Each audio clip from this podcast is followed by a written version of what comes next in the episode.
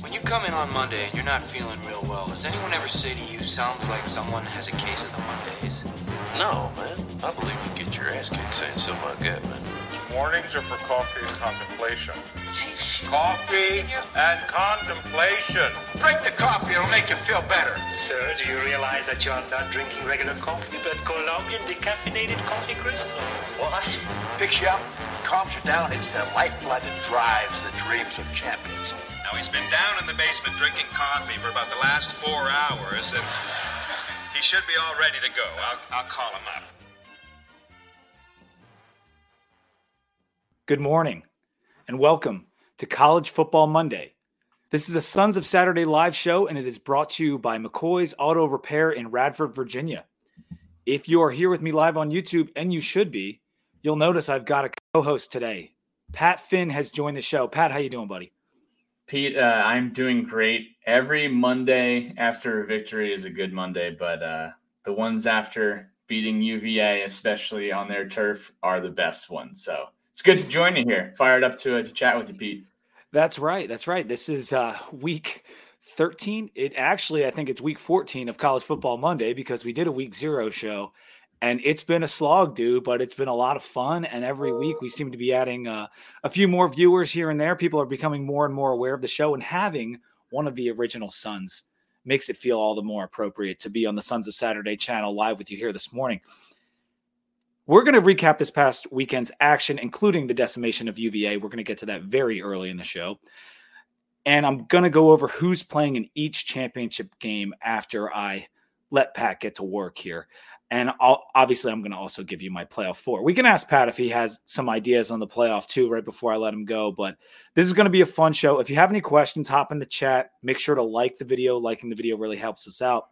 And subscribe to the channel. If you're watching on X, this just popped up on your feed and you're like, oh, I see Pat there. Maybe I should should hop in there. Come over to YouTube. The link's on the Two Deep uh, Twitter feed. It's right there at the top, and you can join us. It's easier for engagement. You can ask questions and whatnot. So please hop in the chat. So people who wanted chaos this weekend in college football were sadly disappointed. We had a couple of close calls, but the only upset before Saturday, the only upset was Iowa beating Nebraska because Nebraska was technically a favorite, but no one who's a big college football fan was reviewing that as a, viewing that as a real upset. And uh, Iowa did get the win, but on Saturday there were some close calls. We had Alabama, we had Washington, but they both survived. Unfortunately, FSU got a scare. Georgia only beat Georgia Tech by eight points. I don't know how that's possible, but we are going to start before we get to any of that stuff with VT Corner and Pat is fresh off his trip to Charlottesville, where the Hokies prevailed 55 to 17 to become bowl eligible. I want to ask you, Pat, what was the game day atmosphere like at Lane Stadium North? Tell us about the tailgate scene. Yeah, so first and foremost, I have been to every game that Tech has played at Lane Stadium North since 2013. Uh, 2013 was my freshman year at Virginia Tech. It was the first time I ever got to go to a game at Scott Stadium. And after that primary experience, you know, 10 years ago, I was like, hey, I got to build this into my schedule every single year. Uh, my birthday is Thanksgiving weekend every year. So it's kind of like, hey, I get the excuse. I'm going to make the call. I'm going to go. And, it, and it's built in. Um, and we've had some great games in Charlottesville. Now, um, as far as Saturday's scene I will say completely uh completely unbiased here. I think Charlottesville in the fall in late November, the aesthetic is really, really nice. Uh, it, it's a great town. It's a great vibe. Um, there were a lot of tailgates going on. I did not have the opportunity to go down to Fontaine, which seems to be, uh, without a doubt, the best kept, non best kept Virginia Tech secret there is. Every Virginia Tech fan knows about the Fontaine Research parking lot. I have parked there a few times in the past. You set up there, it's free. You hang out there for a few hours, and then you, you make that 20, 25 walk up to the stadium. Um, I came in from the north side, walked through. I had to had to go get my tickets from Will Call because I left them in Charlotte and had to. I had to. Wait, call, you had yeah. real tickets? They have real tickets in Charlottesville. Yeah. So when you order from the Hokie Club, um, they give you the paper tickets. I think that's the case for most away games when you do okay. the uh, the Hokie Club order. So um, this was, you know, nothing new to me. I, I always order the UVA game tickets through the Hokie Club and uh, had left them pinned on my fridge under a, a magnet and realized that bound to happen was, once. yeah, realized this as I was driving up to uh, to New Jersey after the NC State game for Thanksgiving, and put in some calls. And thank you to the the, uh, the folks within Virginia Tech ticketing uh, and getting me my tickets. But a lot of people out in tailgating. Um, it seemed that a lot of these people did not come into the game or did not come into the game until midway or post. Yeah, what was Twitter. was it hard to get in? Like, was there lines? Like, I know sometimes at Virginia Tech, it's it's tough to just get through the entrance line. Was that what was going on? Because it was so empty when the game started. Yeah, it was funny because you know when uh, we were way up high and just looking over, um, seeing so many people still waiting to get in the gates well into the first quarter. It seemed like the, the people outside and I don't know if it was mostly Tech fans or mostly UVA fans, but um, so so many of them may have thought the game was kicking off at four o'clock, not three thirty, which was uh, which was a sight to behold. But yeah, I mean, walking in there, got in uh, probably 15 minutes till kick. Said, "Hey, we're gonna get a beer." Get in the beer line, and you know, 10, 15 minutes goes by. Really, really uh, long beer lines, and then we finally get to our seats, and we're pretty high up in the 519 section. It is sardine jam packed with Hokie fans. Like, oh, this oh is God. awesome. Here with our people. walking halfway up the stairs, John Love kicks the field goal to go up three nothing. And I turn I turn and look at, at all these empty metal bleachers. And I motioned to to some of the people that I'm with. I'm like, hey, uh, let's go down there because yeah, I've never seen so many uh, empty bleachers in my entire life, and you know, been going to this game for the last ten years for a rivalry game. Yes, exactly. crazy, absolutely. but crazy. it did it did tend to fill up. I know Clark had a comment in there earlier on this on this chat said UVA had chaos, and they did, and I'm pretty sure he was in the Fontaine lot. Devin, I've got his his comment on the screen. I think he might have been with that crew. Those guys were getting after it, drinking a little heavy beer, little little bourbon. Uh, looked like a lot of fun, and I was very jealous to miss it, especially with how the game ended. But why don't we hop into the game? Because right off the bat, this game reminded me of the BC game. And you might have missed a little bit of this as you were getting beer and getting settled. but we had a false start on a third and one and a promising drive where we had to settle for a field goal. But it showed to me that drive still showed to me we were going to move the ball. It was exactly like BC. And after a bad second drive where we got a tackle in the backfield, we had a fourth and two just inside of UVA territory. And Drones rolls out, hits a wide open Stephen Gosnell for the touchdown, and we were rolling. What was the confidence level like for the Hokie fans at that point? Fourth and two, you go up 10 nothing. It was a perfect play call, too. Play action rolls to his right. Gosnell is wide open, and Drones delivers a perfect pass, and he just bolts to the end zone.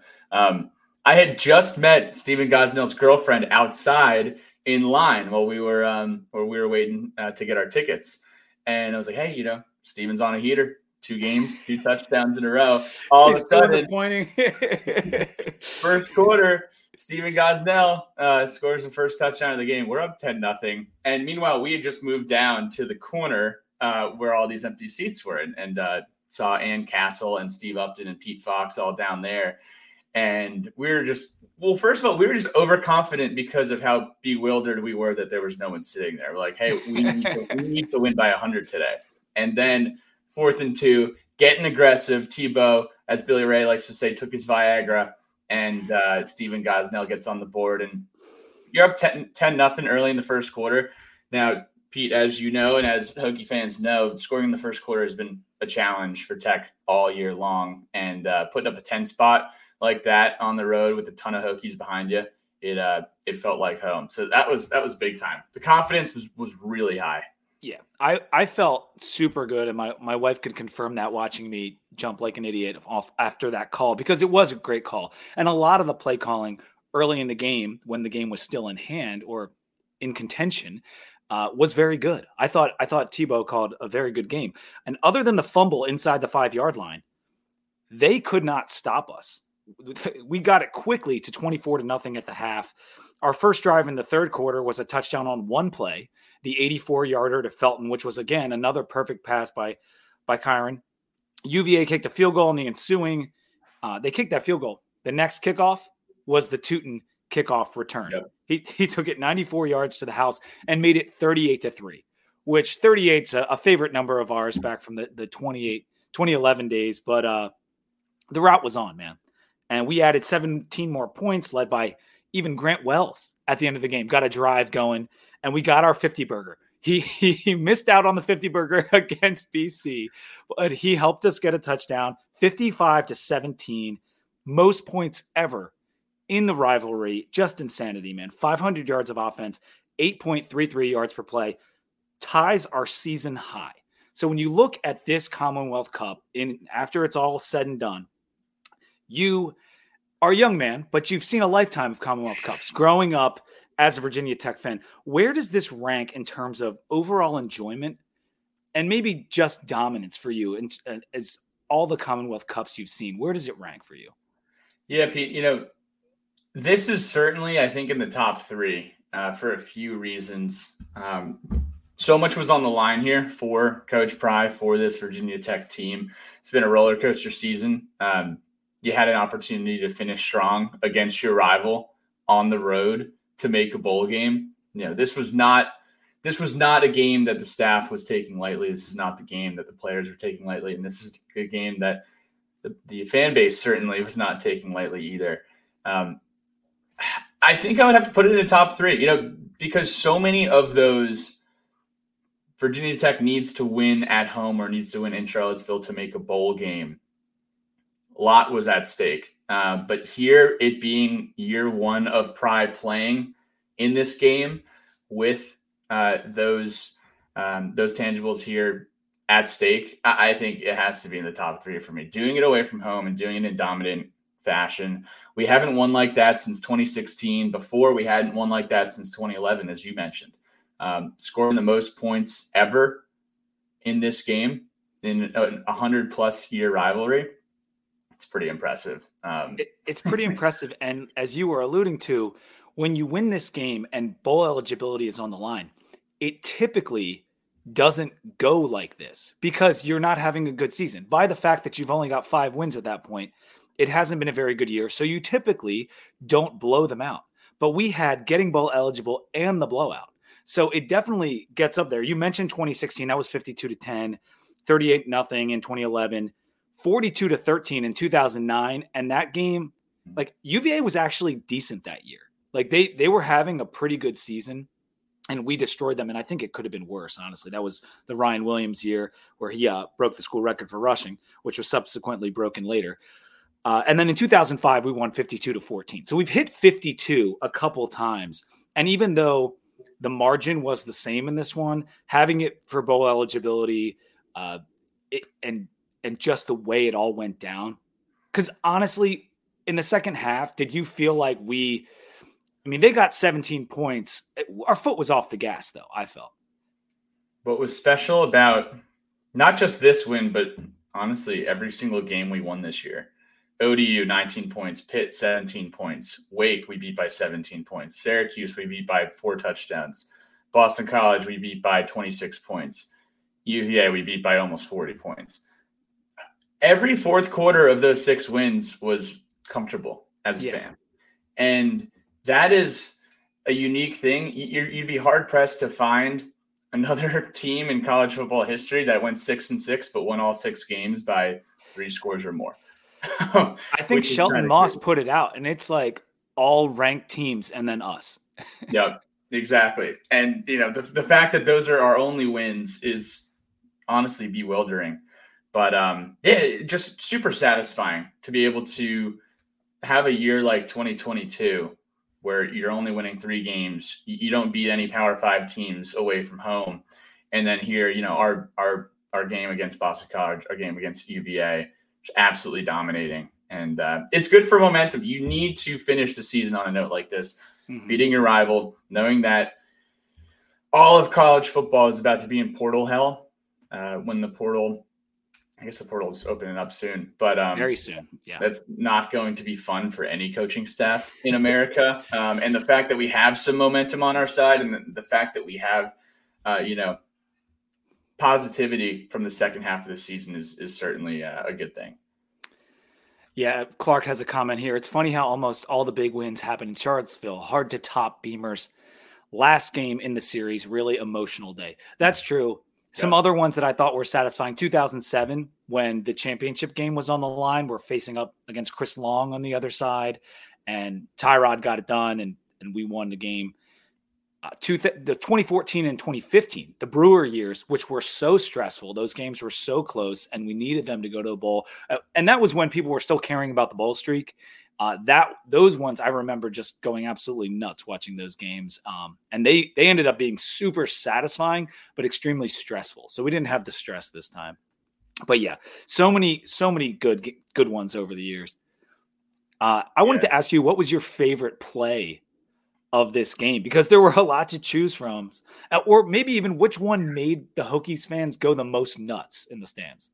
Yeah, I, so Pete, I saw that you put on X that uh, the Gosnell touchdown was your favorite play, and that was that was my favorite play of the first quarter. We we could probably break this up in a quarter. Yeah, uh, the Bhayshul Tuten kick return. I uh, I had just gone up to uh, to get a beer and a who dog, not a hot dog but a who dog, and uh, came back down and uh, I heard Pat, and I saw my guy Jay Osborne and his wife Alexa, and I went over and hung out with them and and uh, and Johnny O for a little bit, and this was uh, right before UVA kicks from the seven yard line, and uh, they score their po- first points of the day the LED lights go off, the fireworks go off, and oh my I god! Think, I think I think if you were a Hokie fan, you probably thought you were at a comedy movie or a comedy show at that point because of all the laughter uh, from the uh, the folks clad in orange and maroon.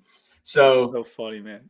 We get the ball back, and Tuten, he's not running into a brick wall, but he's certainly running into some traffic, and uh, Jay is like, "Go Tuten, go Tuten," and his wife nudges me, and she's like, "Every single time Tuten goes the ball, this is all I hear from Jay: Go Tuten, go Tuten."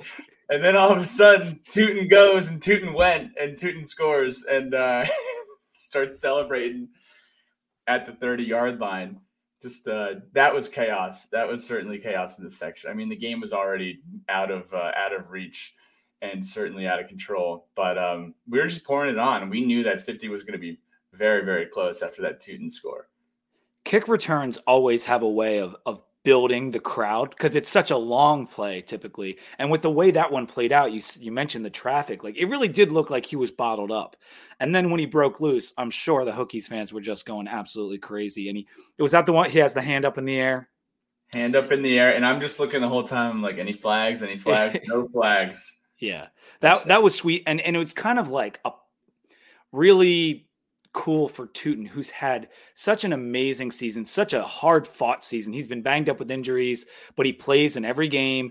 He gets a ton of yards, and he is honestly in some ways like even too good to be on our team. Like, you know what I mean? Like he is he is an elite playmaker and we are so lucky to have him and pull him out of the portal. Great great pull by the coaching staff to bring Bhayshul into the Hokies, and that was that was amazing. I really loved the speed we saw from Felton too on that long one.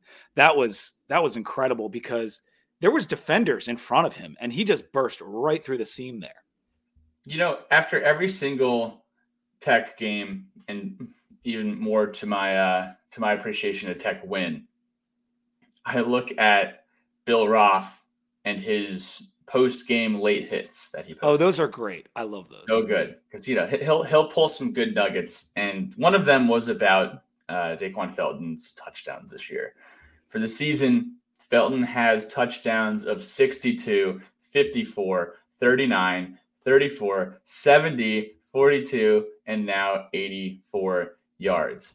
Um, this is a guy who has 38 catches on the year, 17.6 yards per catch and eight touchdowns on the season. Uh, Da'Quan Felton has been rock solid, especially the second half of the year. But you're right. The uh, the breakaway speed that we saw in that 84 yarder catch and run was it, it, was like he was a track star. I remember David Wilson and Demitri Knowles. They were uh, I don't know if both of them were 100 yard sprint guys, but um, or 100 meter. But uh, I mean, that was out of control, awesome. And yeah, uh, yeah I see Mike's comment here. Felt like uh, Felton looked like Ryan Williams dragging the defender in the end zone. He did. Uh, and adding that element, that big playability element, is something that Tech has severely lacked over the last couple years. And when we lost Ali Jennings for the season, we didn't know who was going to step up. We knew Lane had ability, and I felt bad for Lane because he had the long, his own speedster touchdown called back where he just, I mean, he he embarrassed those guys with that speed, yep. and it got called back for a penalty. But uh, that is something we've lacked so much, and to have it with these guys with, with Tuten and Felton and Lane, it's been such a breath of fresh air, and it really helps a team who can't consistently move the ball all the time because of some of our deficiencies up front. And it, it it's just so nice that it all came together in this game. And Kyron really did his thing in this game too. 244 yards and three touchdowns on 10 completions, meaning 30% of his passes went for touchdowns. He had 50 yards rushing. And early in the game, he was pulling a lot of those read options and running, and it just felt like he was going to have 30 or 40 carries on the day. Well, that was all part of the play calling plan because we saw as the game wore on, it helped open things up as as we've done many times this year. And Tuten was able to to get a lot of holes. At one point, he had 120 yards on 12 carries. He he finished the game with with like 116, but uh, a rushing touchdown, a kickoff return touchdown, just an outstanding performance from Kyron and Tuten, who have run that um, the rush game to perfection this year in a lot of ways. Yeah, knew we were going to have to establish the run and go with drones right away. Um, just needed to flip whatever game plan we had at uh, against NC State because that didn't work. And Virginia's defense obviously very very different. They don't have Payton Wilson uh, in their gaps, but you mentioned that the stat line, Pete. It's kind of like a uh, like a Tyrod Taylor or Michael Vick stat line, like ten completions. I, I think yeah, kind of like an MV seven stat line, ten completions for over two hundred yards and then fifty yards on the ground. He was running all over the place, uh, just he's so dangerous when he is outside of the pocket on the move, especially running to his right and throwing on the run and finding open guys. Like we mentioned already, but the Stephen Gosnell touchdown, um, a, a, perfect example of how dangerous Kyron Drones is, how dangerous Bhayshul Tuten is, because that was a play action play. And then, uh, yeah, Gosnell made it happen. But so good to see. I mean, you need to run the football, you need to pass the football. And uh, we were able to do both on Saturday and you're exactly right on on drones. When he's on the run, he just seems so comfortable, particularly the rollout to the right. And and if that's the case, which it certainly seems like it is, that's a good call by the offensive coordinator to find out where your QB is comfortable and make those plays happen. Open up things so you can get to those plays. I, I want to brag on our O line. We'll, we'll cover defense, and I'll let you get out of here. But the O line, real quick, didn't give up a sack. We ran for 252 yards. Outstanding performance for that unit who has struggled this year and uh, I just wanted to 6.8 yards per rush as a team deserves to be mentioned and applauded. And this this game this question that's on the screen says what bowl game and our opponent we're rooting for. We'll attack that right at the end. Um, but yeah, it, good job by the O line. Uh, let's move to the defense. We sacked Colandrea five times, six total sacks in the game, countless other pressures and hits. We even had back to back APR penalties. What did you think about that, Pat? Yeah, that was that was kind of kind of hilarious. Um, and and you know we could we could joke about it certainly because you know they didn't score on that drive and uh, you know it was a, a dominant first half by the defensive line. I wonder like was there any like hey APR rough them up a little bit, um, or was this like just purely like, hey, I'm gonna pick up these penalties because I want to scare this guy? I don't know. Um, I'd love to know kind of what those conversations were going on the sideline between uh, Marvin and JC and uh, and some of the guys on the D line, but it was kind of awesome. It was I mean, awesome. hindsight, hindsight, it was it was hysterical and yeah. incredible. But um, you know, this was now, if I'm not mistaken, this was the same drive that uh, Cole Nelson sacked him twice, or was that uh, the drive after? I you know, I'm not sure, but Cole did play a fantastic game. He did have those two sacks, multiple other big plays. It was funny because that drive started because of our interception, right? Was that right? And then we I'm, mixing this up because there was there was a, a, a drive where they're like we turned it over, they turned it over, and it canceled each other out. But in this one, the first APR penalty, like I was kind of mad at because they're on their own two, and we're about to get the ball back. JC Price had just caught the ball on the sideline and spiked it behind him. I don't know if you saw that, but it was hilarious. And then, um, and then the second one, I was just kind of laughing because it's like, all right, they, they they clearly don't respect this guy. They're gonna they're gonna continue to beat him up, and he looked beaten up at the end of that game. There's some some screenshots going around where he just he looked really bad, and we absolutely stuffed him in a locker. It's something I put on on the Twitter feed, on the Two Deep account. I put it on Instagram that we needed to hit this kid and make him think about it and turn the ball over, and he did. That was exactly as I had hoped. Nelson had a good game. Delane had the interception. Tisdale led us in tackles. Norell was making plays. Five pass breakups as a team. Dorian and the, and the guys did a great job on Malik and Fields when the game was still in question. Exactly. And, and, and, like they got yards later, but I thought I thought our defense played outstanding and Payne too. I mean, Pheldarius Payne, what a what a nice addition this year. We weren't sure we were going to get out of him at, coming off the injury, but he had three tackles for loss in this game. Yeah, the defense was lights out. And I think that was one of the biggest differences too, Pete, when you talk about just how the offensive lines for each team had such an impact, uh, whether it was positive or negative. I mean, we were in their backfield the entirety of the day. Um, didn't seem that uh, was the case for us when we were on offense, but um, every single play, Colandrea was running for his life. Mm-hmm. And our guys were ragdolling him throughout the entirety of the game. And you mentioned Dorian Strong doing a good job on Malik Washington. Malik Washington had 14 catches, which is absolutely crazy. Yeah, you could look at you could look at our stat sheet and see, you know, our uh, some of our best wide receivers, and that's you know half the amount of catches they have all season. Um, we knew Malik Washington was going to be assignment number one after last week's KC Concepcion, more like KC Conundrum. Dude, he went off again this week. KC did. yeah. Sidebar. Sidebar. Great to see uh, the pack just completely eviscerating. Dude, they they own yeah. UNC, man. It, it's it's so fun. They've won four out of six now in that rivalry. So yeah, that was nice to see. But back to uh, back to Malik and the coverage. Yeah, the uh, you know he had over hundred yards and fourteen catches, but none of them really mattered. Had a long of thirty one, but kept him out of the end zone as well. Um, really, really solid job by the defense, and great to see Delane get a pick too. Yeah. Um, showed some serious speed on his uh, his INT returned and getting in the end zone, but set us up nicely. And uh, I mean, yeah, it was it was also just goofy. Uh, the UVA fans like to mock Tech fans when we shake our keys on third down, which is the goofiest thing. Like it was like 24 not actually I think it was in the second half. Like we might have been up like 30 points and shaking my keys and lady turns around, "Oh, key play, key play." I'm like, "Wait, why are you still here?" right. It is a key play. we we still care. I'm watching the game. I was out at the bar uh, in the second half with some friends, and like it's 48 to 17 or whatever it was, and I am still like locked in. Like I just I want us to keep scoring. I want us to keep stuffing them, and I think that's how every Virginia Tech is like. I want more. I want more. and uh, yeah, I'm glad. Uh, I'm glad you got to stick it to them because at the end of the game, we rushed their field again.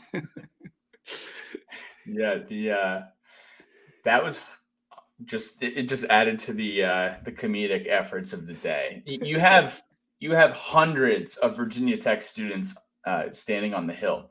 And I got a text from Adam Gentile, who's a senior at Tech uh, early in the day.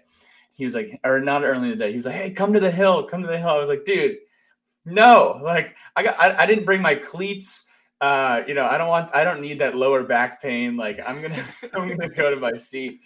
But uh, shout out to all those Hokie students who made their way. Yeah, did they just like bust them up or something? Like where'd they all come from? they got the memo that last time it was really fun up in uh, Lane Stadium North, so they all decided to join in on the party. But uh, clock hits zeros, and all of a sudden, you know, I don't know who it was. It was probably all the uh, all the kids who did it last time. Like, hey, let, us let's, let's uh, make this a lot more fun and, and go celebrate with the team. That's exactly what they did. And all of a sudden, there were probably at least a, a thousand Virginia Tech fans on the field, and so we we turn and look around and say, "Hey, let, us go!" And we got got on down there and uh, just you know did the same thing we did last time. Hung out, took some pictures, had some fun. Uh, JC Price the yard line up. is yeah, it's that's that's his uh, smoking section out there. Scott Stadium is a uh, is a no smoking area except for on the field, except for on the field and in the visitor locker room. So something I was talking about with Robbie before the game was that this was Pry's first matchup. It was Elliott's first matchup. You had mentioned that earlier in this podcast, and uh, it, it's hard to know how the team's going to come out and play. We know Pry has an understanding of the rivalry from being in in Virginia Tech's program in the past, growing up in uh, or not growing up, but like going to high school in Virginia, and he preaches the flagship program and, and the importance of recruiting the state. So you knew he was going to put an emphasis on it. But I kind of had forgotten just, you know, there's so many talking points going into this game. He has JC Price to lean on when you are trying to motivate this team, trying to emphasize the importance of this game because there's a lot of new guys on this roster and they clearly got the message. Whoever was doing it, I, I, would love to talk to JC just how, how the week leading up uh, went, but that's that's why I feel like JC takes some crap in the offseason. He took some crap last year or whatever. I think the D line has played tremendously better than they were during the Fuente era over the last two seasons. I know early in the year we were struggling. Some of our seniors may have not been bringing it hard every week, but Fuga, Pollard, and Kendrick they got the message. They played a great game, and it's a credit to JC and his coaching and his ability to motivate these guys for a big rivalry game. Yeah.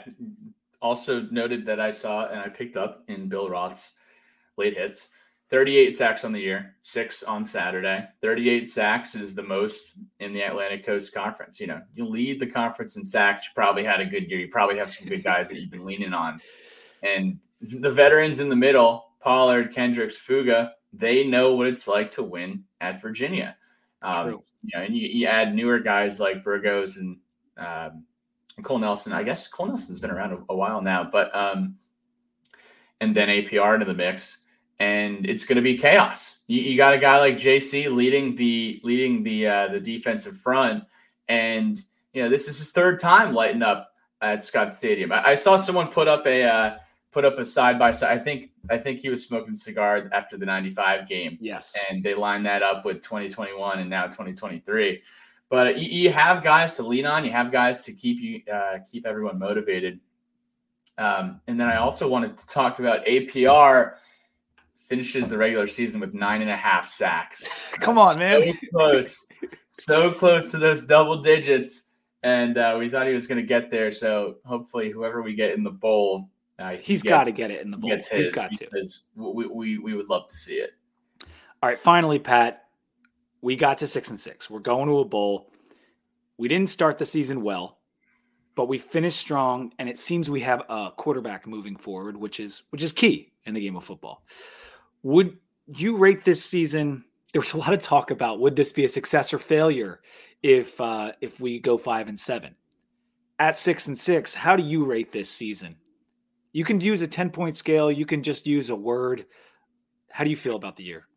I feel good. I, I you know, Vegas five and a half wins is what I got it at earlier in the year.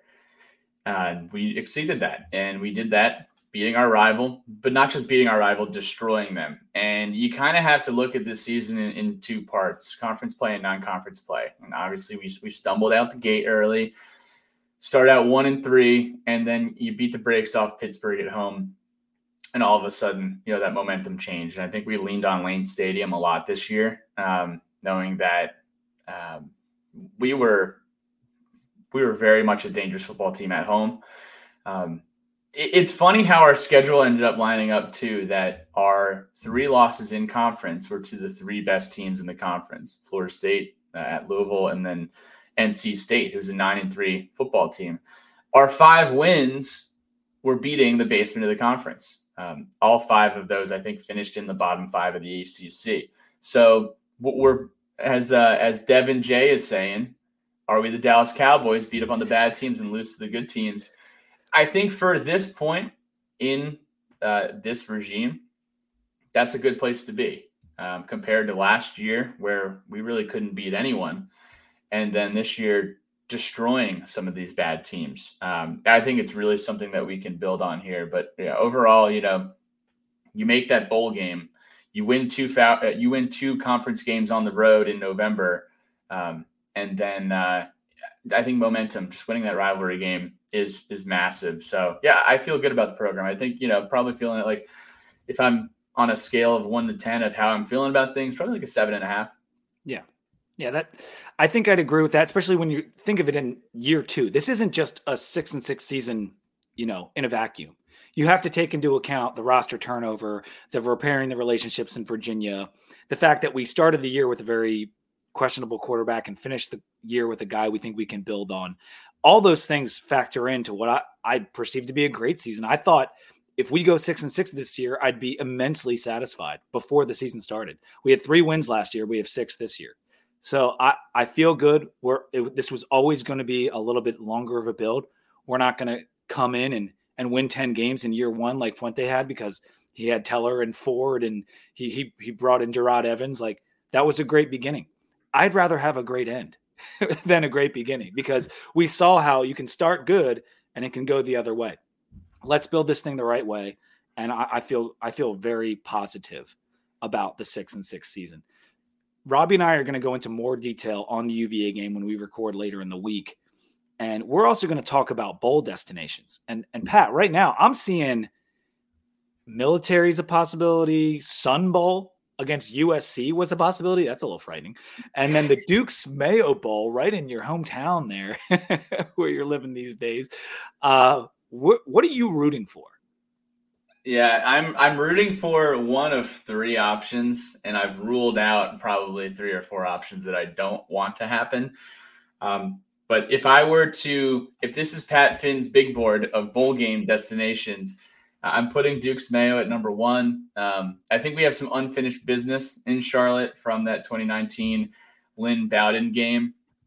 I don't think we're at the top of the Duke's Mayo uh, big board right now, though. I think they're probably looking at some other schools right now. Um, Military Bowl at number two, just really easy destination for all the folks in the DC area, folks in the Philly area and South Jersey. Pete, folks in North Jersey, I know my whole family would be able to get to that one mm-hmm. uh, at the Military Bowl. One thing about the Military Bowl, I've been a couple of them.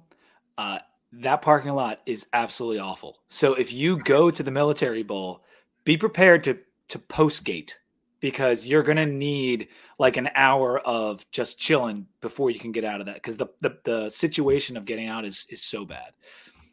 We love it. We love a good PSA. Be prepared to post gate. That is a uh, that's a two p.m. kick. I think Belk, not the Belk Bowl, Duke's Mayo Bowl is like a five or a six p.m. kick. Both of those games are on December twenty seventh, which is a Tuesday or a Wednesday after Christmas. I think it's a Wednesday after Christmas. And then you have, I just, you know, the Gasparilla Bowl just seems kind of exciting. Seems like there's some flair there. It's a pre-Christmas bowl. It's on. Wait, is that Bad Boy Mowers? Uh, so Bad Boy Mowers brought their bad selves up to the Bronx. Bad Boy Mo- Mowers is the Pinstripe Bowl. Oh my god! Uh, destination. So yeah, there there just seems to be a little bit of mystique around this uh, this Gasparilla Bowl down in Tampa pre-Christmas. Um, that could be exciting just because Tampa. I like Tampa a lot better than Orlando. I feel like we've been to Orlando quite a few times over the Dude, years. Tampa's great. Tampa's a fun yeah. party town. A lot of breweries in Tampa. I've been to that stadium for an ACC title game way back in the day. in fact, I'm, I think that was the 07 one that was in Tampa. And there's like all this stuff before the game, like come to the ACC, you know, concert party featuring Blake Shelton. And I'm like, who the heck is Blake Shelton? i Never heard of that idiot. like, 15 years later, he's one of the biggest country stars on the planet. But it's that's what stands out to me about Tampa. But Tampa would be so much fun. Tampa would rule. Yeah, the uh I know we don't have the Gator Bowl tie-in anymore. Um the this I guess the Orlando Bowl is now called the Cheez It Bowl, which is just a crack up uh, to begin with. Tony the Tiger Sun Bowl, yeah. right? yeah, any honestly anywhere but El Paso. I think a lot of folks would agree that uh, you know, unless we have folks who can get to El Paso easily. But I am I'm a seller on the Tony the Tiger game. Uh, I know that yeah. is uh, a good tradition but uh, probably not going to make it out there. And then there's the ba- uh, the baseball bowls. There is the Pinstripe Bowl. There's the Fenway Bowl. Went to the Pinstripe. I'm actually wearing my Pinstripe Bowl T-shirt uh, nice. today to to commemorate us making the bowl game. But I am uh, not interested in seeing us play at a baseball stadium. Didn't really have the best view in 2021 of the Pinstripe Bowl. So um, kind of ruling that one out. And Fenway, it's going to be colder than it is in the Bronx. So um, do we miss any? Do we miss any that we're in contention for? I, I don't know, but like I think the the actual possibilities are probably very few. Like I feel like it's gonna. You said Duke's Mayo, but like it's to me, it's like ninety percent chance of a military bowl. Yeah, like that. That's that's what it feels like, and that would be fine because we're gonna bring a lot of fans there. Uh, there's not a bad seat in that stadium. Like you can, it's it's not a very big stadium, but it's it's a fun place to watch a game. Hopefully, we get some sun this time because the last time it was pouring rain in our loss to Cincinnati, and it was it was not very fun. But I will say this about El Paso. I was I was talking to my to my brother-in-law about bowl possibilities and he was in the military and he's like el paso is pretty fun he's because he was stationed down in texas for a little while and he's like it's i'm like but it's so close to juarez he's like yeah but it's it's across the border it's fine. It's it's a nice little town have some fun. And i'm like okay. He's like the food is great. I bet the food is awesome. And you know you mentioned it not being sunny at the uh, the last military bowl. Hopefully there'll be some sun at whatever bowl we're going to. Yeah. Um, sun bowl or not. For sure. Well, Pat, I'm going to let you go, but I did want to tell the listeners that on the national championship game Monday, we are going to have a college football Monday viewing party on this channel. That's right. Live on this channel, me, Pat, probably Billy, Robbie, and many other guests will be watching the national championship game of the college football playoff with you live. We'll be talking Hokies. We'll be talking about the game. It's going to have that Peyton and Eli feel. Hopefully, we're not likely as funny as they are, but uh, but you know, Pat can Pat can compete with those guys with his personality. So it'll be it'll be it'll be a lot of fun. So make sure you're you're paying attention to that. We'll get a list of guests and what the deal is for that national championship money. But I didn't think there was a better way to celebrate the end of the season on college football Monday with the national championship game which is on a Monday. So, anyway, Pat, thank you for joining me this morning. You stayed longer than than I had promised uh, that you would have to, but you you had great things to say. And now I'm going to do 40 minutes of college football talk after I hang up with you here. awesome, Pete. Always a pleasure. Good to see you. And uh, hey, most importantly, glad we got that win on Saturday. Looking forward to uh, to these extra practices. You know, we we don't have to go to practice as uh, as podcasters here, but it does give us some uh, some good content as well. But uh, Pete, yeah, love love what you're doing with College Football Monday. Fired up for that national championship broadcast that we'll do, and uh, hope everyone has an awesome week. Yes, sir. Later, Pat. Go Hokies. See ya. All right, Pat was great. He's always so fun to talk to. Lifelong Hokie fan who has probably seen more games than even I have, uh, even though I have a few years on him. We're going to get into week 13 now the big game, the game. Michigan beat Ohio State for the third straight year, 30 to 24. This was a very even game and one that going in with the way we saw Michigan last week and what Ohio State did the previous week, blowing an opponent out, there was potential for this to be a close game and for maybe Ohio State to get the upset. But at one point, it, it seemed like Michigan was in control. They had a nice lead. Uh, but Ohio State, to their credit, put together a really nice drive, scored on the run by Henderson to make it all knotted up at 17. But Michigan responded right away. The second TD by Blake Corum, he breaks the single season rushing touchdown record for Michigan, which think about all the great rushers and seasons they've had. And now Blake Corum stands alone with the most rushing touchdowns in a single year of 22. Wolverines kicked a field goal to extend the lead to 10 before Marvin Harrison Jr. got in the end zone midway through the fourth. And the Wolverines had one more field goal to make it a six point margin with a minute left. And ultimately, McCord threw his second interception of the game, and Michigan won. My opinion on this game was that if CJ Stroud was still at Ohio State, they win this game because they are a top notch quarterback away from beating Michigan. McCord is okay. He's he's an average to above average P5 quarterback. And most other teams in the country would probably kill to have him. But you also have to keep in mind he has elite weapons, the best wide receiver in college football. So a lot of quarterbacks are going to look pretty darn good playing for Ohio State. But they needed a great quarterback to win this game. And OSU football and their fan base is just a pressure cooker because now you've got you've got the Ryan Day hot seat talk, which I think is a little silly and a little bit media induced. Uh, but there's probably some Ohio State fans after losing their third straight game to Michigan that want to kick him to the curb, even though he's 55 and seven, because he loses these tough games. They were a field goal away from being in the national championship and probably winning a national championship because they would have beat down TCU.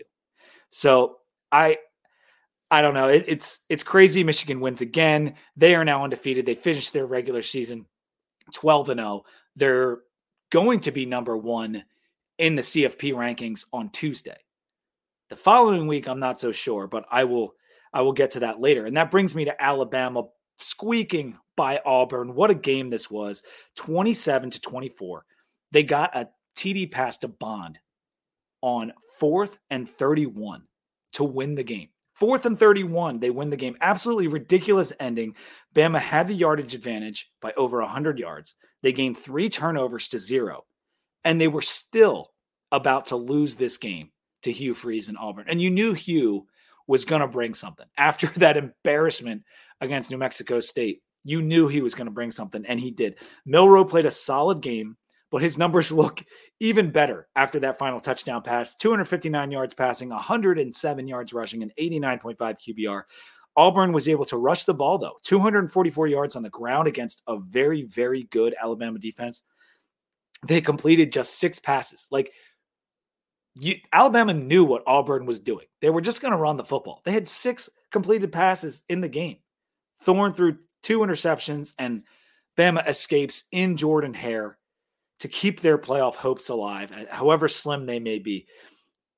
Can they beat Georgia in the SEC title game? The numbers historically would tell you they might be able to.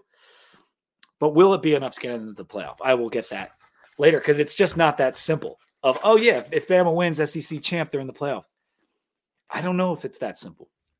Oregon dominated Oregon State on Friday night, 31 to 7 in the Civil War. Bo Nix went for 398 total yards, three total touchdowns. His wide receivers, Johnson and Franklin, 137 and 128 receiving yards, respectively. Add insult to injury for Oregon State in this one. They no longer have a conference and they no longer have a coach because Jonathan Jonathan Smith has moved on to Michigan State. So a rough weekend all around for the Beavers, and it, and it's sad that we don't know exactly when that civil war is going to happen again.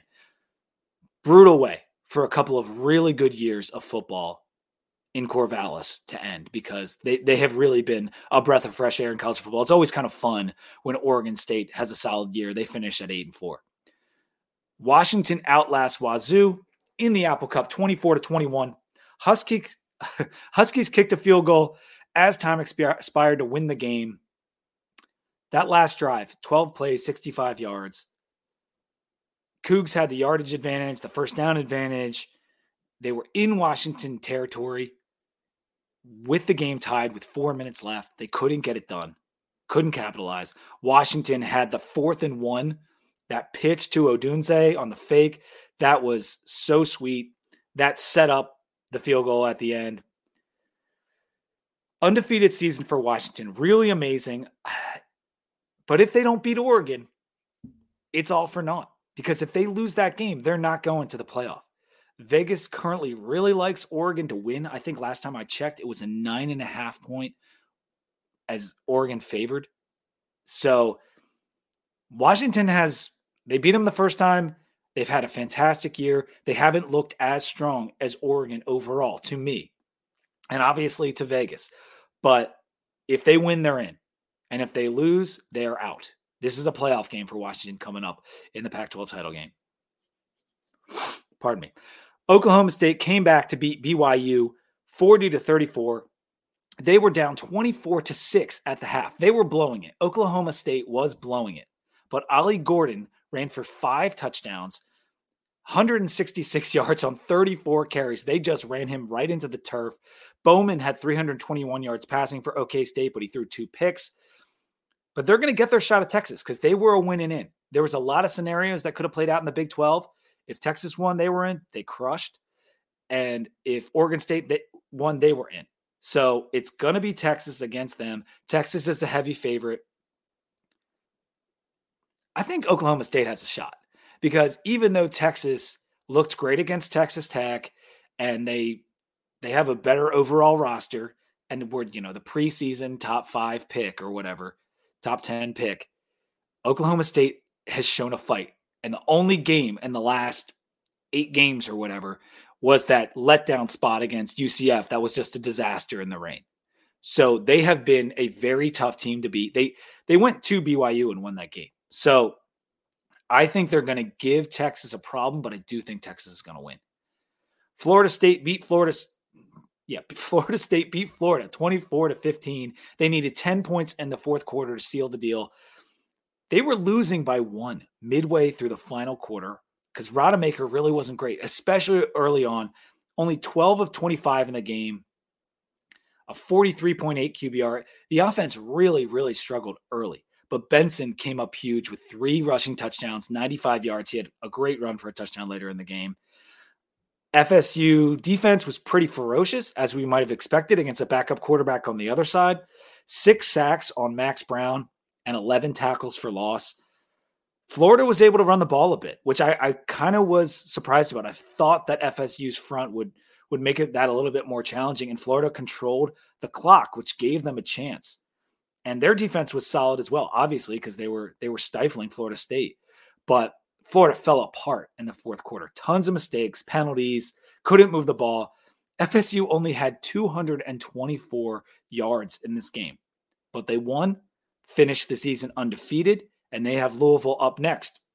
And a big narrative in, in, in CFB right now, or at least a discussion, is if Florida State goes 13 and 0, will they get left out of the playoff because they don't have Travis and they haven't looked as strong and and they're winning the ACC, which eh, no one respects the ACC, but like out of conference, in some ways, we had better seasons than a, a few of the other power conferences. If they go 13 and 0, they will be in. I the committee's not going to set that precedent. They might be behind a one-loss team in the four because that's happened before. In 2014, when Florida State went 13 and 0, they were not ahead of all the one loss teams. They were they were I think the 3 seed, but uh, don't quote me on that. Either way, that would probably happen again. You might see Florida State as the 4 with an undefeated record, but they're not getting left out if they beat Louisville. Can they beat Louisville is the question with the way they looked this past Saturday. Well, let's talk about Louisville because they had their own problems.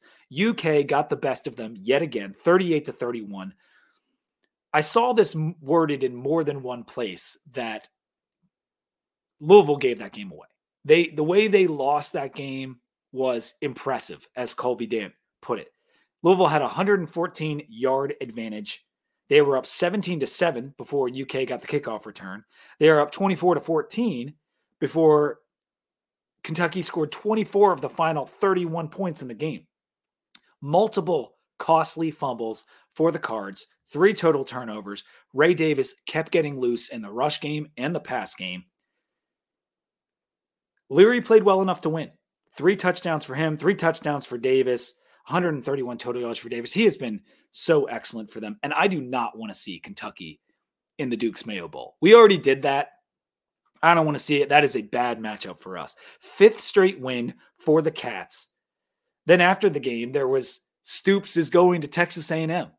Like, it, uh, barring a collapse, Mark Stoops is going to Texas A&M as the next head coach. Not so fast, my friend. He is back at Kentucky, and there's a there's another coach at Texas A&M, and I'll talk about that in a second. Speaking of dominant teams in a rivalry, I mentioned it with Pat. NC State beats UNC for the third year in a row. That's six wins in eight years for the pack. Brennan Armstrong was great. He continued what he did against us 334 yards, three touchdowns, 82.6 QBR. Concepcion, seven receptions for 131, 55 rushing yards on top. So we're talking about 190 total yards, two receiving TDs for Concepcion. Maye wasn't good enough. Two interceptions in this game. He did have 106 yards rushing due to that long run and three total touchdowns, but NC State held the ball for 40 minutes, same thing they did against us, netted three turnovers, 504 yards of offense for NC State. For an offense that had been struggling so much through the first nine, 10 games of the year, they blew up these past few games. And this this season for NC State is a huge credit to Dave Doeren. I've never been a big Dave Doeren fan. I feel like he's just kind of a boring coach who who doesn't win big, but he put up with so much BS this year. He had his running back quit the team. He had his quarterback decide to essentially quit the team. And he finds a way to get nine wins for NC State this year. Really impressive job. Good, good on the Wolfpack. Arizona beat Arizona State 59 to 23. This is an Arizona podcast. The game was really over at halftime. The Wildcats were up 38 to 7. Fifita threw for 527 yards, passing in the game, five touchdowns, just insane. 98.2 QBR for Fifita. Rashada on the other side was absolutely terrible. McMillan, the receiver for Arizona, 266 yards receiving and a touchdown. Cowing had 157 and a touchdown. McLachlan had two touchdowns. Wiley rushed for two touchdowns. Arizona blew up. It was a party in the desert. Uh, they finished the year at nine and three and third in a very, very good Pac 12. Just amazing for Arizona. What a what a job there. Ole Miss won a boring egg bowl 17 to 7. 10 wins for Lane and the Rebels, two out of the last three seasons. That hasn't happened at Ole Miss since the 1960s. Really, really impressive when a lot of the year, like people like Bud Elliott, people like myself, were saying they're not very good. Ole Miss isn't very good. They kept finding a way to win games, and they get to 10 wins in the regular season. Impressive. Clemson beat South Carolina 16 to 7 in a really lame Palmetto Bowl. Clemson finishes the year 8 and 4 after starting 4 and 4. They beat two ranked teams in that span. Dabo said buy the stock. He was right. They finished strong. Let's see if they get in the portal and maybe get back to their dominant ways next year. Notre Dame beat Stanford to finish nine and three. Estime had 238 yards and four touchdowns, almost 10 yards a carry. Tulane beat UTSA 29 to 16. They punched their ticket to the AAC title game, and that finishes my roundup on the games. Whew. As I said at the top of the show, College Football Monday is brought to you by McCoy's Auto Repair in Radford, VA. Who doesn't love supporting a local, family owned and operating business? You know I do. You know Pat does. You know Billy does. All the sons do. That's what you get with McCoy's. They were established in 1980, over 40 years ago, and they offer full service. They can rebuild your transmission, they can rebuild your engine. You can get all the mundane day to day things you need done. You need your state inspection, you need your oil changes. Go over to McCoy's, they're going to take care of you. They have diesel repair, fleet service, they do it all. They also sell tires. Get fresh tires for this winter. Don't be skidding around. And they have that optional pickup and drop off service, which is so clutch if you just can't get to the shop from work. So head to McCoy's Auto Repair for all your vehicle maintenance needs this winter or give them a call. The number is right on the screen 540 639 2933. And you can also find them on Facebook. Super easy find. Just put it in the search bar, it'll come right up.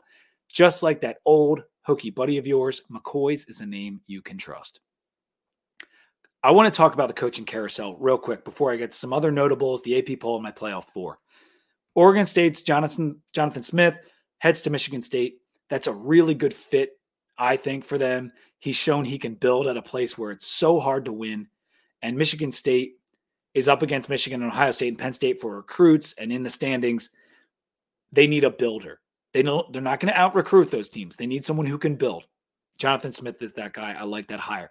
Mike Elko to A&M used to be their DC. When he was there, they had some stability. I think that's a really good hire for A&M. It's another really hard place to win. In fact, I've called eh, A&M the Michigan State of the SEC because they have similar issues. You know, they go up against the big boys for recruits and in the standings every year, and it's very difficult. And there hasn't been a ton of historical big time success at A&M. But Mike Elko, what he did at Duke in a short time, if he gets a quarterback, he's gonna he's gonna have a roster full of dudes because they're gonna put NIL money out there. They're gonna get recruits. He could do well there. I think that's I think that's a better hire for them and a cheaper hire for them than Mark Stoops. Mississippi State hires Jeff Lebby, the Oklahoma OC. I think they want to score some points down in Mississippi State. We'll see if Lebby can do that. Houston has fired Dana Holgorsen. Not entirely surprising, but uh Holgo was billed as like, oh, he was in the P5, now he's going to the G5. He's just going to dominate. He did not. I never thought Holgo was that great of a coach, and he's fired at Houston. Indiana fires Tom Allen. That was kind of writing on the wall. We'll see what Indiana does there. Another really hard spot. Kind of, I liken it to Syracuse. Like, it's just a very difficult place to win. Syracuse might be on the cusp of hiring Dan Mullen. That's been that's been in the rumor mill. There will be more firings. There will be more hirings and subsequently more openings that come open because of that. The carousel is going to start going wild. The portal is going to start going wild. It's it's a very exciting time of year. It's kind of a sad time of year, but it's very exciting to just see all the news, especially when you just beat your rival to become bowl eligible. I just get to sit back and watch the chaos of the carousel. I'm in. Other notable things that happened in CFB this weekend Jayden Daniels put up more stats 235 yards passing, four touchdowns, 120 yards rushing in their win over A&M. I think he's he's over I think he's at 50 touchdowns total on the year now. 50 touchdowns for Jayden Daniels. Currently second in the Heisman odds. Bo Nix is number 1. JMU is going bowling. They beat Coastal, but more importantly, not enough teams qualified for bowl eligibility. So JMU and Jacksonville State are in. They are going bowling. Congrats to the Dukes. 12 Sun Belt teams are actually going to bowls, including the entire East Division, including our first opponent of the year, ODU. ODU got to bowl eligibility this past weekend in a wild game. Great year for that conference in general. Love the Sun Belt. So fun. 11 ACC teams are going bowling. That's the second most. So the Sun Belt had 12, ACC has 11 due to our win and a couple other things that happened. Not a bad year for the ACC. Could have been better. We didn't have that second powerhouse to go up against FSU, but NC State had a nice year, as I talked about. And of course, Clemson finished strong. And uh, it was all right. We'll see. I'll get to the ACC title game in a minute. Northwestern finishes seven and five. I have to mention this because after they dismissed Pat Fitzgerald in the offseason and they had such a terrible season last year, what could any of us have expected from Northwestern? We all thought it was going to be a disaster. David Braun got this team to seven and five with his win over Illinois on Saturday. Incredible coaching effort by that guy. They're going to retain him. Really, really amazing job by Northwestern. Liberty finished the regular season undefeated. Boo. After beating UTEP 42 to 28, score wasn't that close. Come on, New Mexico State. Do us a solid in the championship game. Colorado finished last in the Pac 12. I, I, swear this is not this is not shade on Coach Prime, but with the way the season started and the narrative, he's changing college football. We have to talk about how it ended. One and eight in the Pac 12 for Colorado, four and eight overall. And if you ask me, without Shedeur, where is this team? Without the coach having an extremely good quarterback for a son who obviously is going to pick his dad's school to go play for. This team is probably a one win team again. Seriously, like think the Colorado State game went into overtime. Like there, there was they this team was not good. They were billed. They beat three bad teams to start the year, or mid teams at best, and everyone was was crowning them. They it couldn't hold up. They went one and eight in their conference. So there is work to do for Coach Prime. A lot of work to do. AP poll. Let me get this on the screen for you guys. All right. AP poll after week 13. Georgia still number one, Michigan number two. Still four undefeated P5 teams after Michigan's win over Ohio State. Washington at number three, despite their close call. They're still ahead of Florida State at number four. Oregon's at five, Ohio State six, Texas seven. Kind of surprised Texas isn't above Ohio State. After the way Texas dominated Texas Tech, they have the win over Bama. Kind of thought Texas would be in front of Ohio State. They are not. Louisville dropped to number 15 after their loss, down six spots. They're behind three lost teams, LSU and Arizona. I think that's fair. I think those teams are better than LSU. And they are one spot in front of Notre Dame, a team they beat. So that makes sense. Five G5s are in. Five. Tulane is the highest at number 17. SMU, their opponent in the AAC title game, pops in at number 25. Liberty is number 20. Toledo is number 23. And JMU is number 24. So one fifth, 20% of the AP top 25 is G5 schools. That will not be the case in the playoff rankings, but it is the case here in the AP. Tennessee dropped out as they should have. I don't think they should have been ranked last week. Them and Clemson are 26th and 27th if you go to the receiving votes, respectively. The only four loss team in the poll is the Beavers. They come in at number 22. I think that's right. Beavers are a good team. They played a lot of good teams this year.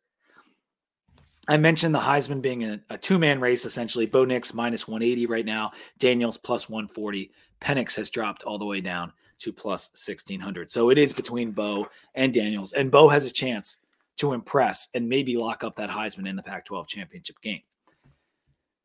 Today is Cyber Monday. So I need to mention this deal you're going to get from Compass Coffee.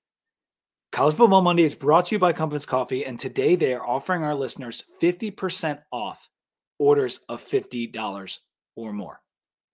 I know that might sound like a lot of money. You buy yourself a five pound bag of coffee, you're over that limit, you're going to get half off. Half off. Last night I went on, I ordered my own thing. Use code 2DVT on the Compass Coffee app or on their website. They have so many choices. I'm, I'm a dark roast guy. So I, I, got like five different different dark roasts. They have the holiday blend, the waypoint blend, the Shaw blend. If you're familiar with DC, that's where the Compass Coffee location started, I believe. But they have 16 locations throughout DC and Northern VA. They're almost just as popular as a Starbucks in town. I'm exaggerating a bit, but there are a lot of Compass coffees out there. Their coffee is fantastic. Started by two Marines. They were just trying to make a good cup of coffee that would point you in the right direction every day, kind of like a compass.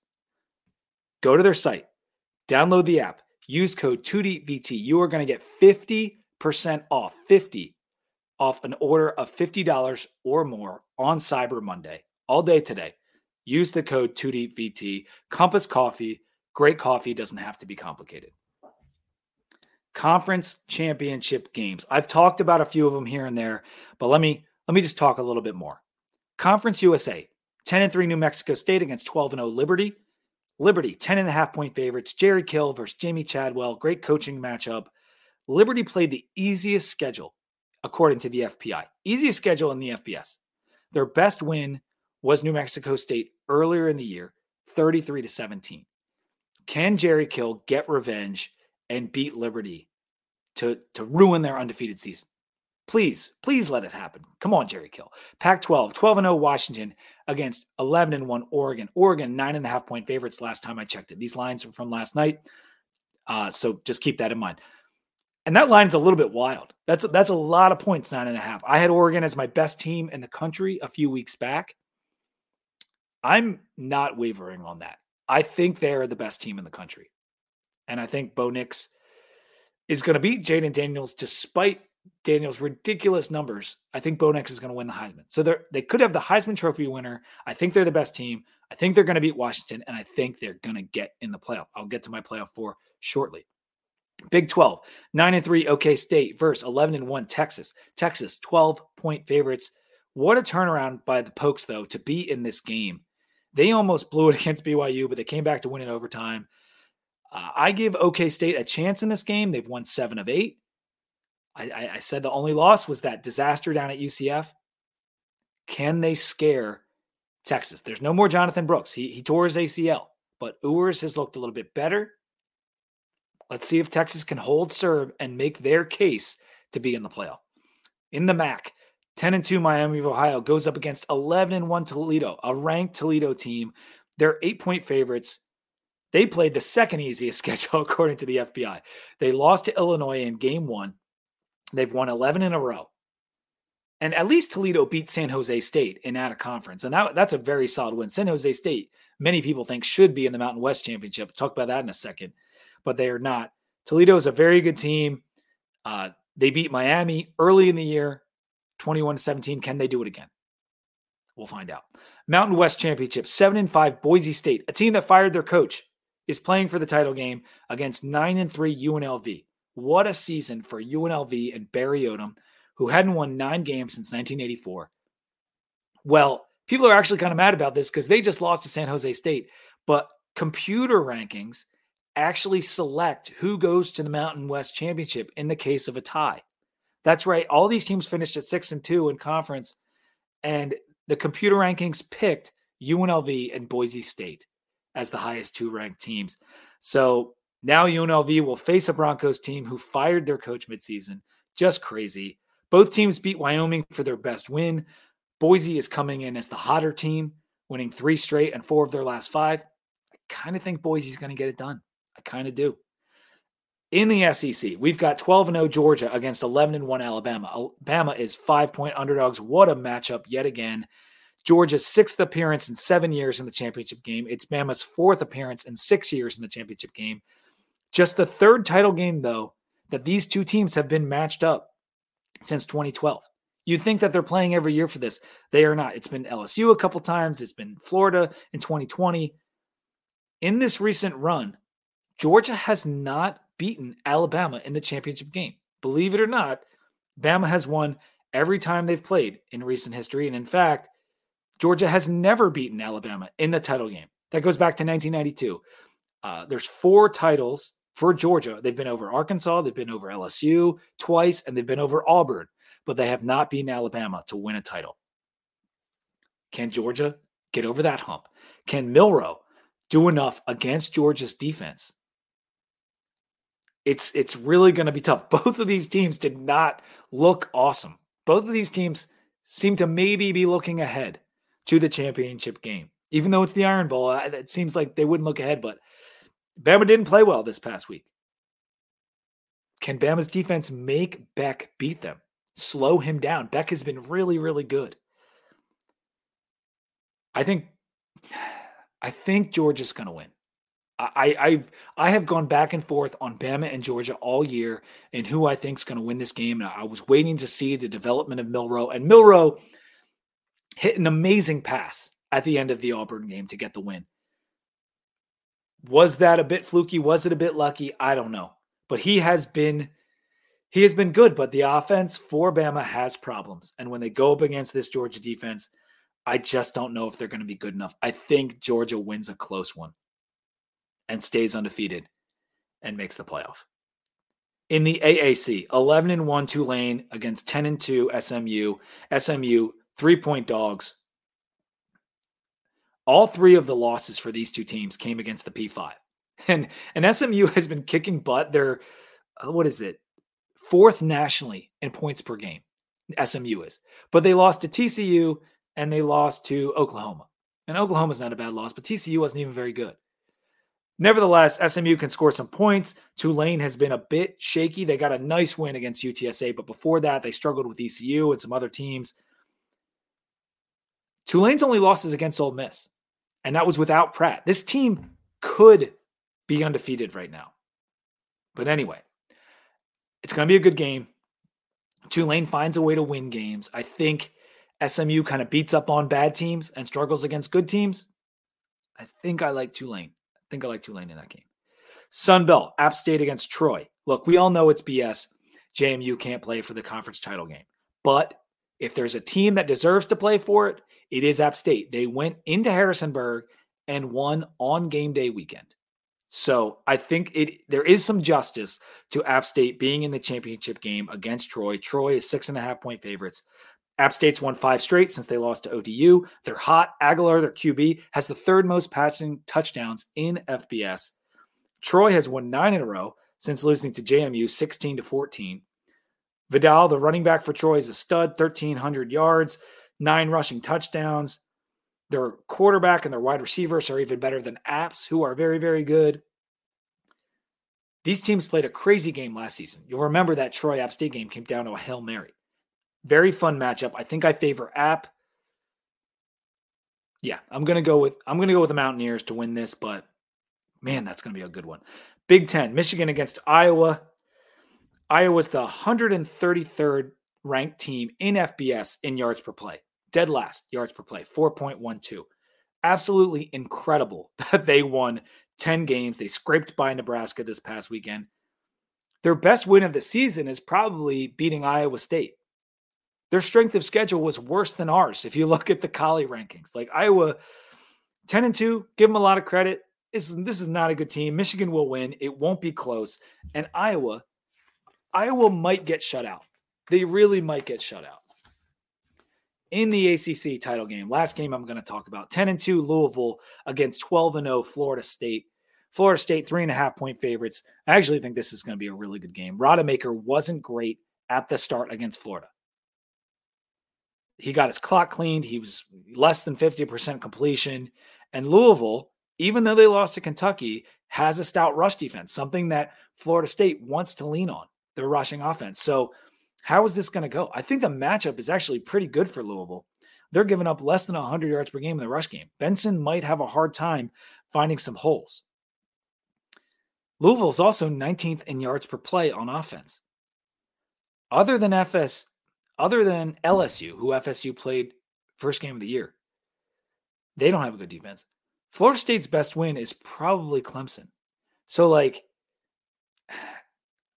without Jordan Travis, this is going to be a challenge for Florida State. And you know that Brohm is going to scheme something up here.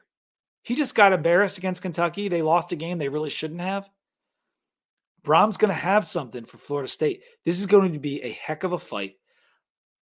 I think the front from Florida State on defense will do just enough to cause a turnover, and FSU will pull it out and go undefeated. But Louisville has a shot. Louisville has a real shot in this game.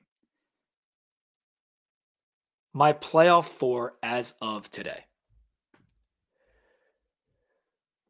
No change to who the four are, but a slight change to the order. And I'll, I'll give you my reasoning. Georgia is number one, Michigan is number two, Oregon is number three, and FSU is number four. And this is my last playoff four before it's official.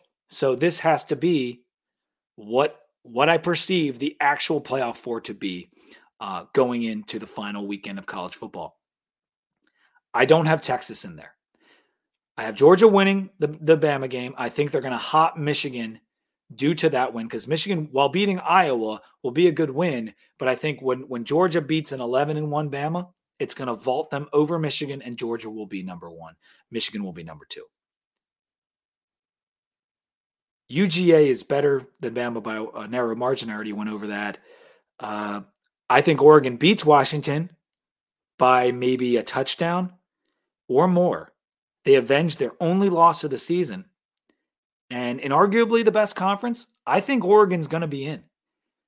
You have to keep this in mind about why I have them in over Texas. And I've separated them by FSU because I think that's what the committee's going to do. They have been ahead of Texas in every committee ranking this year. Oregon has been ahead of Texas.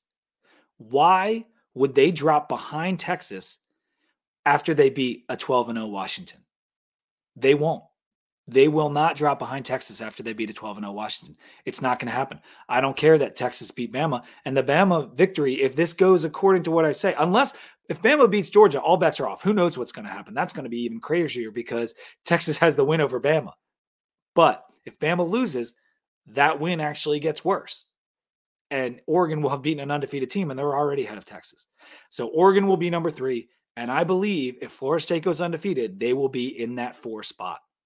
And so that is my playoff four. It's I, I thought long and hard about having Bama win the Georgia game. I thought I thought about it so much. And then I even asked the question on Twitter like if Bama beats Georgia, like who gets who gets left out?